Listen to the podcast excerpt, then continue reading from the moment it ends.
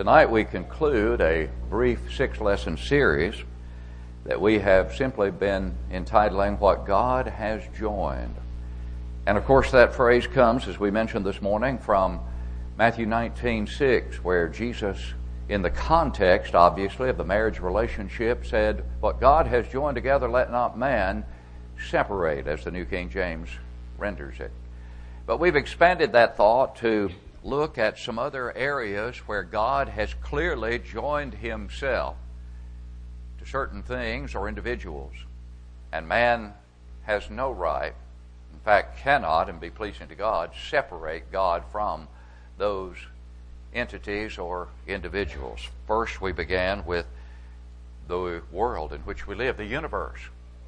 And while the atheists deny that God has joined himself to this universe and tries to tell us that all of this just simply evolved from some big bang, supposedly millions upon millions of years ago, or some other such theory, it is clear that in the beginning God created the heavens and the earth, as Moses recorded in Genesis 1, verse 1. And the evidences are overwhelming to prove that, as we have looked at them in that lesson. But then, as we said, it seems logical indeed that if God has created us, the pinnacle of his creation, along with everything else in this universe, that he would certainly tell us something about himself beyond what he has told us in creation. And not only about himself and his nature, but most importantly about his will for his creation. And we have that will because God has joined himself to his word. And this word, just as this world proves itself to be created, not evolved. This word proves itself to be inspired, not simply a compilation of the work of uninspired men who contrived and conspired, rather than being inspired, conspired together to put together a book that they purported to be from the God of heaven. Men could not have done that. It would have long since been rejected. All of that effort would have long since been detected as a fraud and been disproven. And don't think men have not tried to do just that. They have, time and time again, and yet they have failed miserably. Why? Because God's Word is God's Word. God has joined Himself to His Word. But He has also joined Himself to Jesus Christ. And in that Word, we learn of the Christ and the fact that God and Christ are one. That is not one not one individual. There are three individuals that comprise the Godhead, but they are one in nature, one in purpose, one in doctrine. I and my Father are one, Jesus said, as recorded in John 10 and verse 30. And yet there are those who tell us that no, you don't have to come to God through Jesus Christ. You can come to God in so many ways. And yet Jesus affirmed, I am the way, the truth, and the life. No one comes to the Father except by me. John 14, 6. And we believe that, or should believe it, because it is proved to be the case in this infallible Word. But God has also joined Jesus Christ to salvation. There can be no salvation in any other. No other way to come to Him. That is no other way to be saved. And we've looked at that simple but beautiful and absolutely essential plan by which God, through Christ, brings about the salvation of all who will come in obedience. But that brings us to the church about which we spoke this morning. And it is abundantly clear, despite the contentions to the contrary, that it is not join the church of your choice or it is not join no church if you choose not to. It is the fact that God adds the saved to the church. Acts 2 47. Praising God and having favor with all the people. And the Lord added to the church daily those who were being saved. And that's in reference to the first precious souls who were added to the kingdom when the gospel of the kingdom was preached for its first time on Pentecost Day, as recorded in Acts chapter 2. That church being indispensable, that church being indivisible, as we talked about it in the other points about it this morning. Now, tonight, having looked in five lessons at what God has joined, we want to look at what God has separated. Because it is important for us to establish that separation results from the process of joining. Seems rather ironic or paradoxical, but it is nonetheless true. in the process of being joined, we are automatically to be separated in certain ways and from certain things. And the first thing about which I'd like to speak tonight is something that ought to be exciting, reassuring, comforting to everyone who has experienced this separation. What is it? God has separated the sinner from his sins. God has separated the sinner from his sins. We have, under the new covenant of Jesus Christ, absolute forgiveness, complete separation, something that no one in any previous dispensation of time enjoyed as we enjoy now. They could anticipate they could anticipate the salvation based upon the ultimate sacrifice that Jesus was to make, but the blood of the bulls and goats and the ashes of a heifer sprinkling the unclean as Hebrews 9:14 points out could not take away sins. How much more can the blood of Christ, who through the eternal Spirit offered himself without spot to God, purge your conscience from dead works to serve the living God, the Hebrews writer asks in the latter part of that passage. We have that absolute forgiveness. We have that complete separation. Oh, it has been said over the years, and certainly there's no problem with saying that sins under the Mosaic covenant were rolled forward. I prefer to look at it as a almost like a credit card type situation, however, under that covenant, where there was forgiveness that was granted, but only in anticipation of the ultimate price that had to be paid. As in a credit card, that you can get something now, but you have got to pay for it later. And the only way those under those former covenants could be ultimately saved was in anticipation and the ultimate reality of the sacrifice of Jesus Christ on Calvary and the shedding of his blood, which flowed backward, as it were, to cleanse those faithful under those former dispensations and continues to flow in this, the final dispensation of time, to cleanse all, all who will ever come to him in obedience to the gospel. That is the comprehensiveness of the shedding of the blood of Christ that brings about absolute forgiveness, complete separation.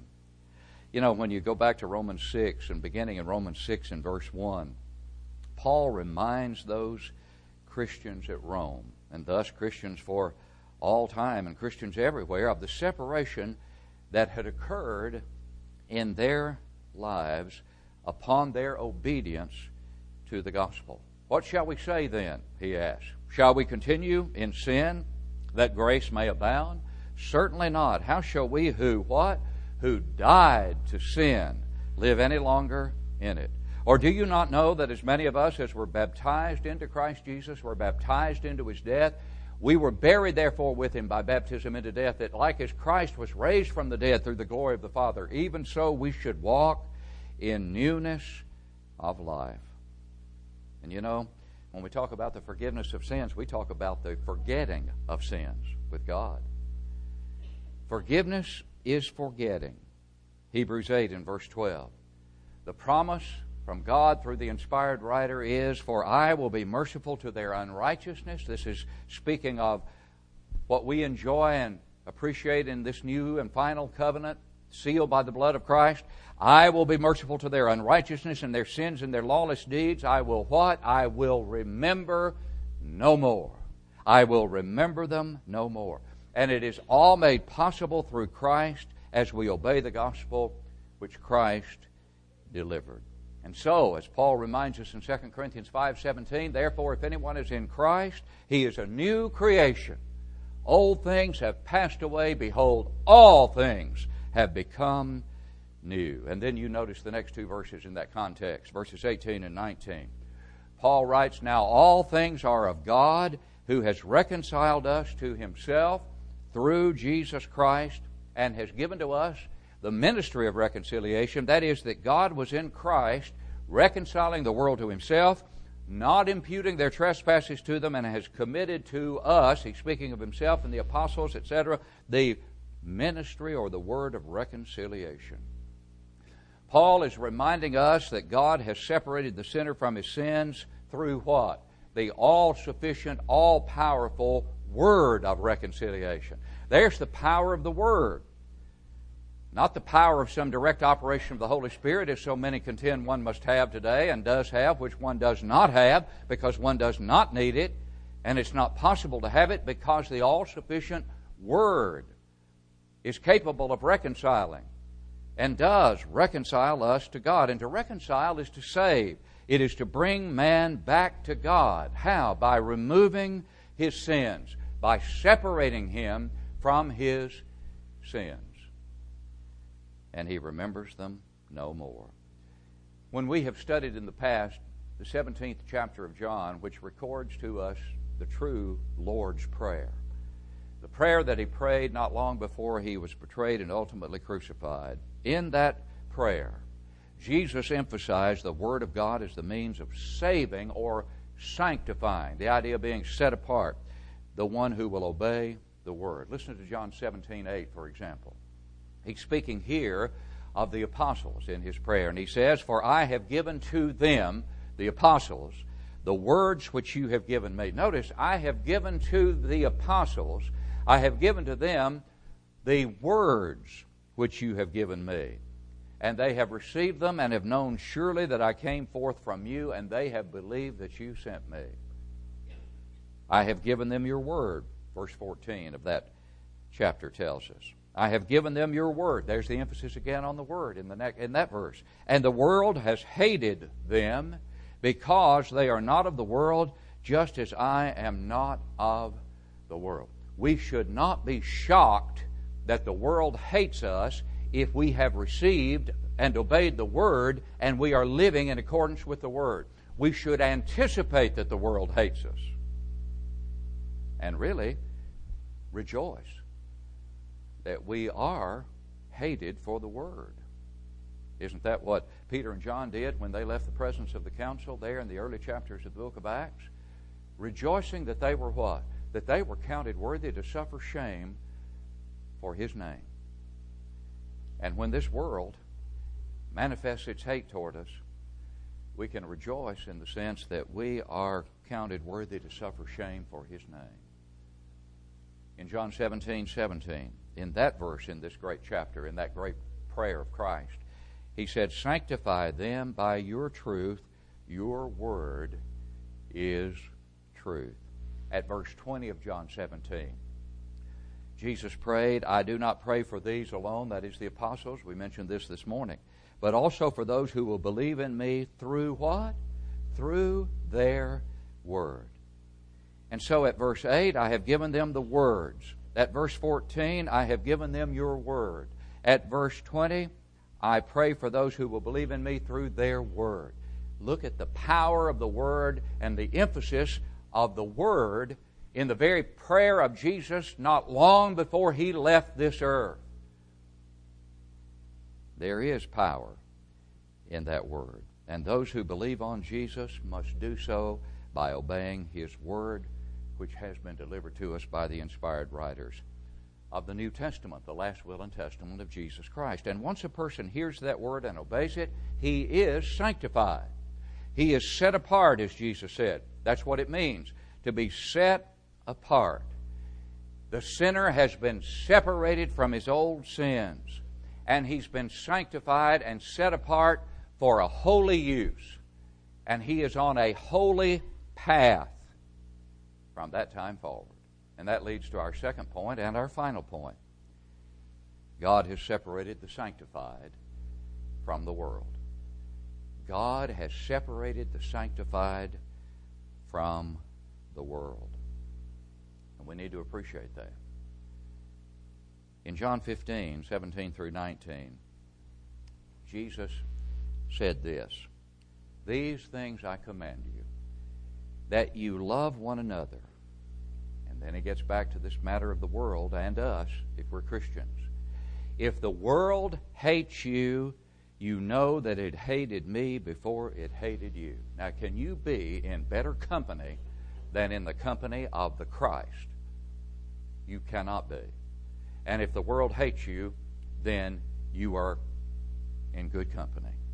That's what he's saying, in effect, isn't it? If the world hates you, you know that it hated me before it hated you. if you were of the world, the world would love its own. Yet because you are not of the world, but I chose you out of the world, therefore the world hates you. Again, that's John 15, 17 through 19.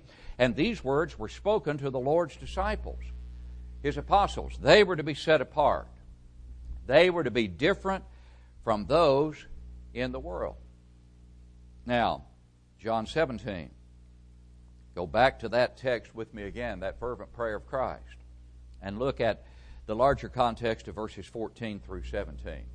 Verse 14, we noticed a moment ago I have given them your word, and the world has hated them because they are not of the world, just as I am not of the world. Now, listen to this as he further expands that thought in his prayer. I do not pray that you should take them out of the world, but that you should keep them from the evil. They are not of the world, just as I am not of the world. Sanctify them by your truth. We're back to verse 17. Your word is truth. Notice, though, I do not pray that you should take them out of the world, but that you should keep them from the evil one. And I mentioned before, our prayer should be don't take us out of the world, but take the world out of us.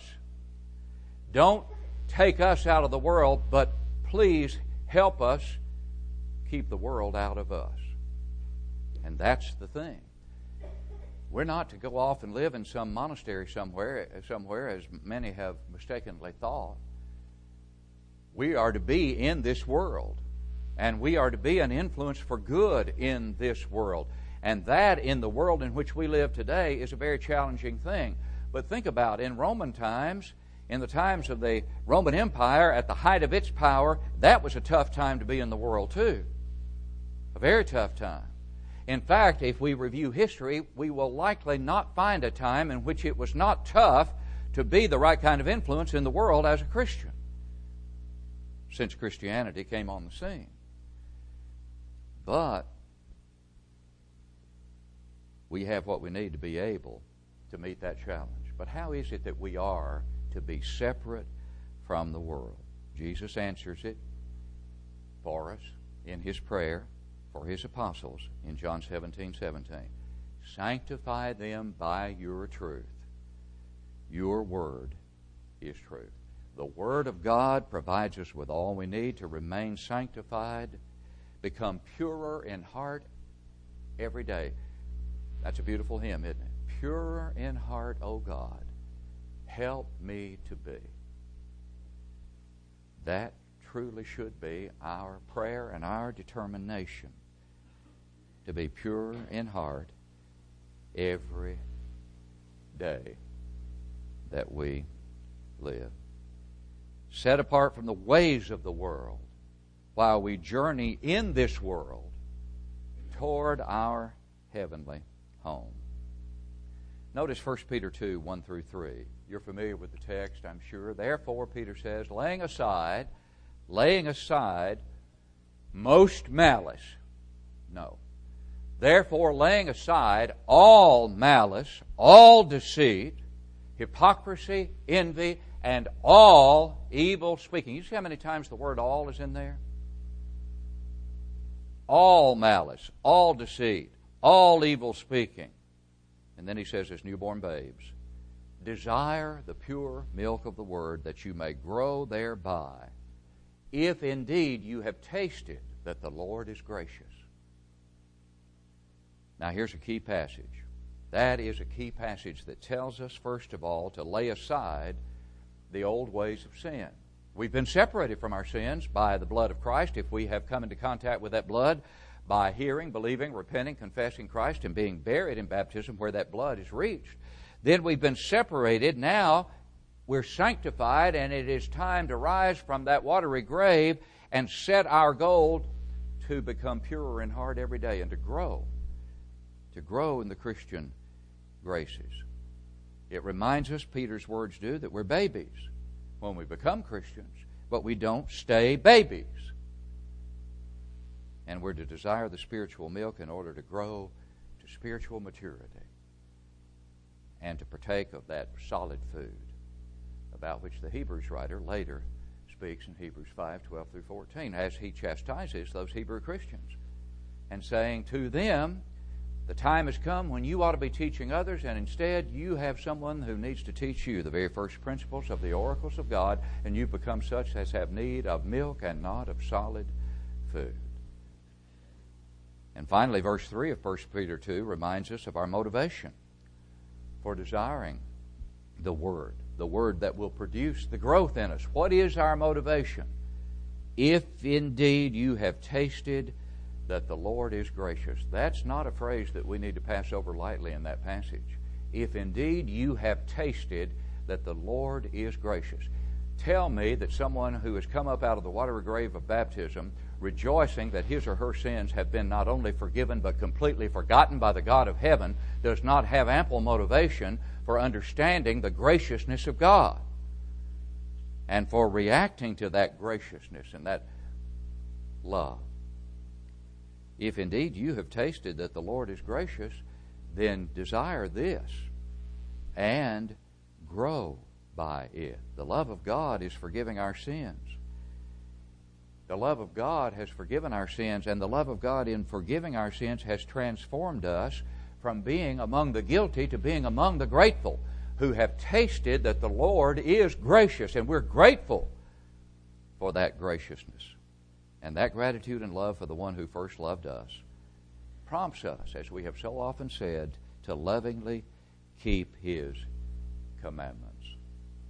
Some time ago, we did a series on the New Testament Christian. It was based on the theme of one of the years of the Memphis School of Preaching lectureship. The New Testament Christian does this or this or this. And as a part of that series, we looked at the New Testament Christian never stops growing. And we spent time with various areas in which the Christian never stops growing. And we used 1 Peter to do that. Now, review those with me just in very cursory fashion, but simply to remind us of what we studied some time ago, a couple of years ago, maybe not by now, in more detail. If we look at 1 Peter and we just simply go through the book and see some of these things. We look at 1 Peter chapter 1 and verse 2 elect according to the foreknowledge of God the Father and sanctification of the Spirit for obedience and sprinkling of the blood of Christ. Grace to you and peace be multiplied. And that's a reminder that we're to grow in grace. And doesn't Peter tell us to do that very thing in 2 Peter 3:18? But grow in the grace and knowledge of our Lord and Savior Jesus Christ.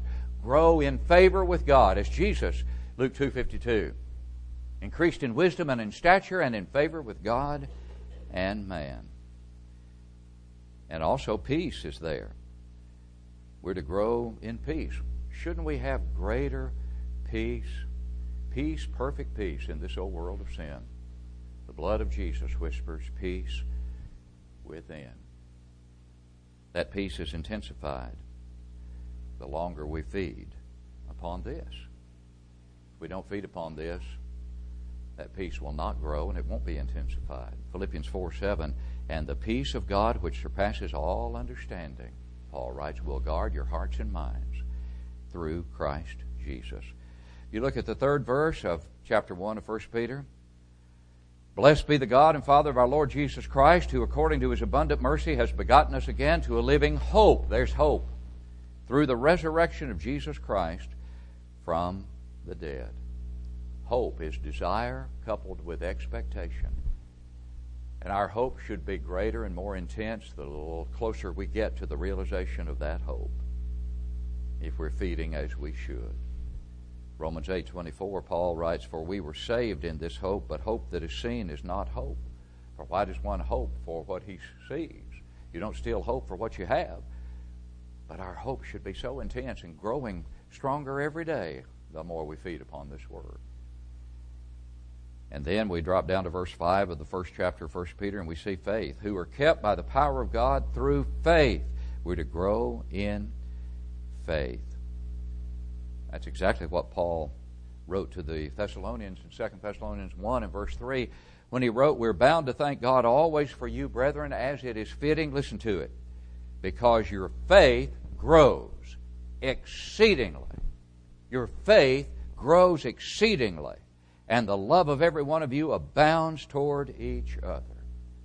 Faith that grows exceedingly cannot grow exceedingly unless it's feeding upon the Word of God. And then joy. Verse 8 of chapter 1 speaks of joy. And what does Paul have to write about it? Philippians 3 and verse 1 and Philippians 4 and verse 4, where he writes, Finally, my brethren, rejoice in the Lord. For me to write the same things to you is not tedious, but for you it is safe. That's verse uh, 1 of chapter 3. And then Philippians 4 4, rejoice in the Lord always, and again I will say, rejoice.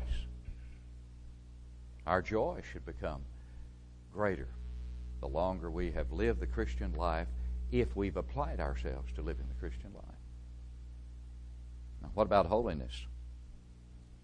Can we grow in holiness? Purer in heart, O oh God, help me to be. We shouldn't sing that if we don't think we can grow in holiness because that's what that song is all about and it's biblical. But in chapter 1, verse 15 and 16, because it is written, Be holy, for I am holy. But as he who called you is holy, that's verse 15, you also be holy in all your conduct, because it is written, Be holy, for I am holy. And then when we look at chapter 1 and verse 17 of 1 Peter, we are to grow in fear. We're to grow in fear. Listen to 1 Peter 1:17. And it, if you call on the Father who without partiality judges according to each one's work, conduct yourselves throughout the time of your sojourning here in fear. Conduct the time of your sojourning here in fear? Live in fear? Yes, the right kind of fear. Reverential fear, respect, and awe for the God of heaven. Reminiscent of what Peter would later write in 1 Peter 3:15, but sanctify the Lord God in your hearts and be ready always to give an answer to everyone that asks you a reason of the hope that is within you, yet with meekness and what? Fear. Same kind of fear.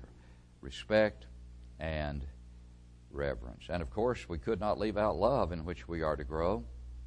And when you look at chapter 1 of 1 Peter at verse 22 since you have purified your souls in obeying the truth through the Spirit in sincere love of the brethren, love one another fervently with a pure heart.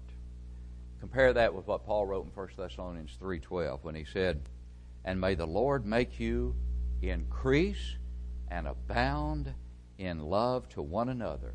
and to all, just as we do to you. Increase and abound in love. Don't you ever level, level off in your love. You keep on increasing and abounding. And you will. You will. If you're feeding upon the all powerful, all sufficient Word of God. What about good works?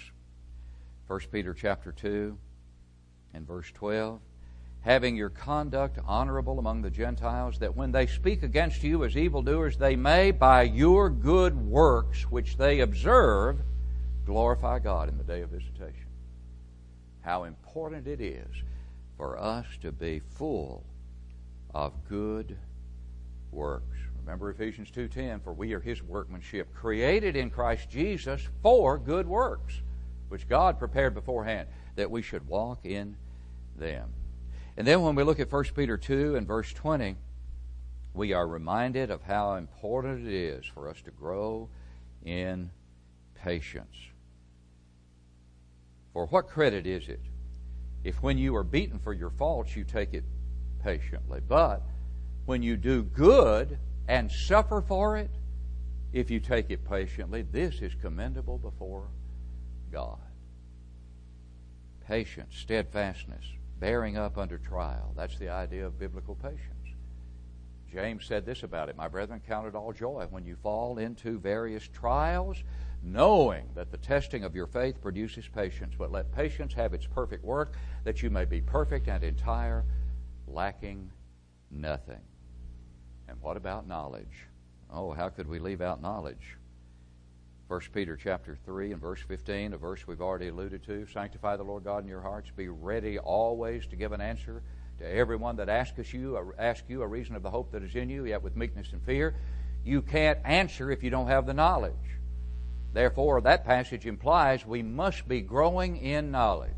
Are you growing in knowledge? Am I growing in knowledge? Again, 2 Peter 3:18, grow in the grace and knowledge of our Lord and Savior Jesus Christ. And finally, there's that all important foundational characteristic of humility. And in 1 Peter chapter 5 and verse 5, Peter writes, Likewise, you younger people, submit yourselves to your elders. Yes, all of you be submissive to one another and be clothed with humility. For God resists the proud, but gives grace to the humble. Therefore, humble yourselves under the mighty hand of God, that He may exalt you in good time. Don't exalt yourself, humble yourself, and let Him exalt you. And, as I've mentioned before, you don't wear humility as a ring on your finger, you are clothed with it, you are consumed by it. And pride is so often and clearly condemned in Scripture from Old Testament to New, why humility is enjoined upon us. Blessed are the poor in spirit, remember Jesus said, for theirs is the kingdom of heaven. And when you know we come to the final verses of this epistle, First Peter, we, we come back to where we began grace and peace. God resists the proud, but gives grace to the humble. 1 Peter 5, the latter part of the verse. And then at verse 10, but may the God of all grace, who called us to eternal glory by Christ Jesus, after you have suffered a while, perfect, establish, strengthen, and settle you. And then peace, verse 14. Last verse of the epistle. Greet one another with a kiss of love. Peace to all who are in Christ Jesus. Amen. The only way to receive God's grace way to enjoy God's peace is by a faith that is obedient to the Word of Christ. And that Word, when obeyed from the heart, will separate the sinner from his sins, sanctify him, or set him apart from the world. And as he continues to feed upon the Word, grow in all the areas of the Christian life, what a beautiful life he will exhibit to all those around him. One characterized by peace, perfect peace in Jesus Christ. There are certain things God has joined, but thanks be to God, there are certain things he has separated the sinner from his sins and the sanctified from the world. Living in it, but not of it. Where are you tonight? If you're not in Christ, you're still in the world. There are only two places to be. And if you're still in that world, come out of it in obedience to the gospel. Obey that gospel as we've outlined it by hearing it, as you've heard it, believe that Jesus is the Christ, repent of your sins, confess Him, and then be buried with Him in baptism for the remission of sins. If you've done those things, but know that the world has gotten into you when it shouldn't have, and that you have not only been in the world, but you've let the world be in you come out again and come home to your first love. And continue to live in this challenging world, but not of it. And live with a prayer on your lips fervently and a life that comports with that prayer. Lord, don't take me out of the world, but please take the world out of me. And for all those who need no response, continue to live by that prayer and with that determination in the world and being a powerful influence for good while keeping the world out of you because your soul is at stake. As we stand to sing,